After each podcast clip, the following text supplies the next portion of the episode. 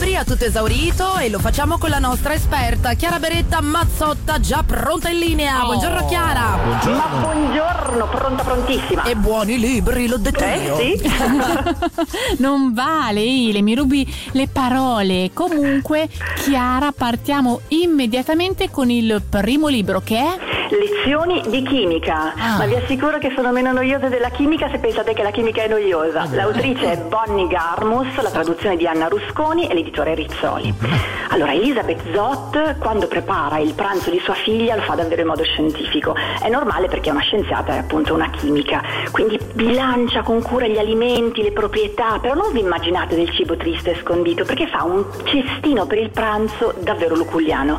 Talmente luculliano che la povera bambina va a scuola e una sua compagnozza di classe, con la scusa dell'amicizia, glielo sottrae sempre Glielo e se lo mangia lei. Fantastico. Quindi la figlia di Elizabeth Povera. comincia a dimagrire finché la madre scopre cosa è successo e siccome non è tanto tipa da star con le mani in mano, dirige a passo di carica dal padre della ragazzina che si dà il caso sia un produttore televisivo.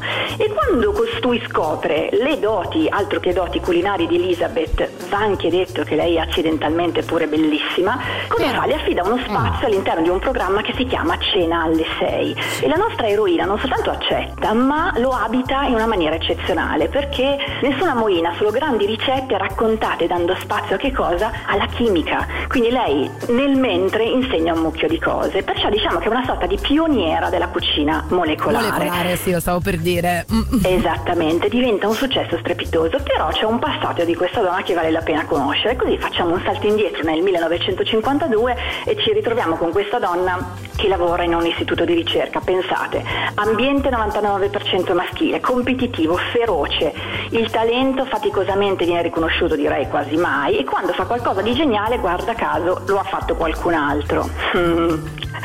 Mm. Però non sono tutti malaccio lì dentro, c'è per esempio un certo Calvin e con lui, mm, però non vi dico altro. E poi c'è tanto sport in questo libro perché Elizabeth è una patita di canottaggio e soprattutto c'è sei e mezza e chi ha un cane amerà questo libro soltanto per sei e mezza, ma ci sono anche un sacco di guai perché la vita è prepotente a Elizabeth davvero viene messa alla prova in tutti i modi possibili.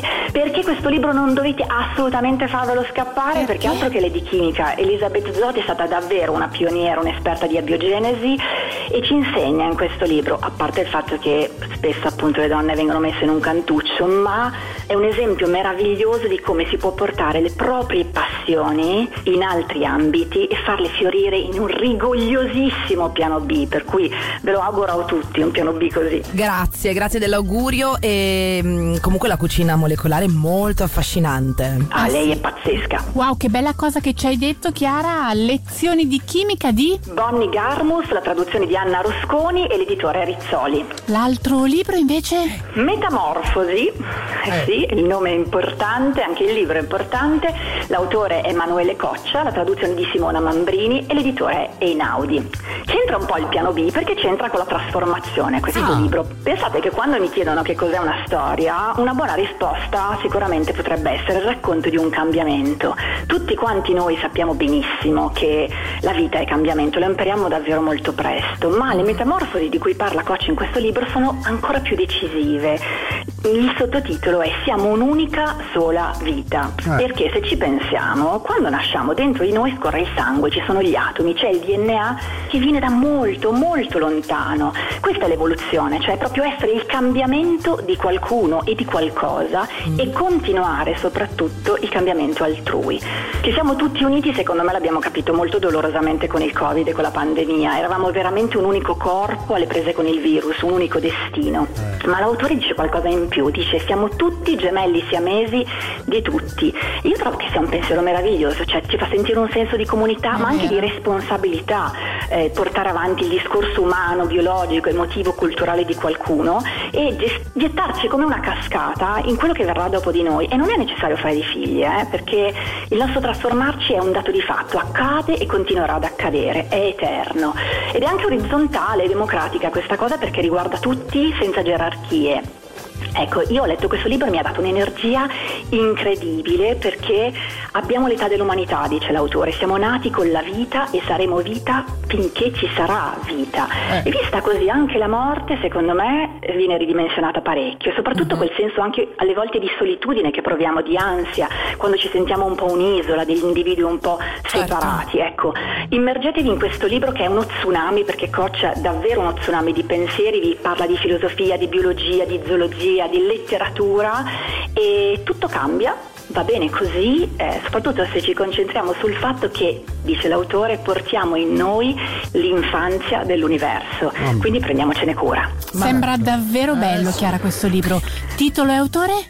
Metamorfosi, l'autore è Emanuele Coccia, la traduzione di Simona Mambrini e l'editore è Naudi. Titolo kafkiano. Ah. Eh sì, eh. eh. Chiara, noi ti ringraziamo veramente di cuore e ti auguriamo una buona estate. Grazie mille, sì, perché questa è l'ultima puntata. Questa è l'ultima. Dobbiamo dirlo, dai, non eh facciamo nel segreto, no, no, no, io certo. vi devo troppo ringraziare no, perché no. Eh. mi sopportate da 12 anni. no, io, io, da molto meno, ah, Chiara. tu a noi, tu a noi. Come se perché sono pesante. 12 anni, vi faccio due numeri. Pensate sì. che ogni anno abbiamo consigliato più o meno dagli 80 ai 120 libri, per cui una media di 100, eh. perciò in questo pezzettino di tempo tempo wow. abbiamo raccontato 1200 wow. storie. Mamma mia, che Chiara, il nostro pizza li ha letti sì, tutti. Tutti, tutti, tutti, ma basta uno, eh, ne basta uno perché i libri ci cambiano la vita. Io lo provo non tutti i giorni, però molto spesso, quindi grazie per avermi fatto chiacchierare della cosa più bella che ci sia.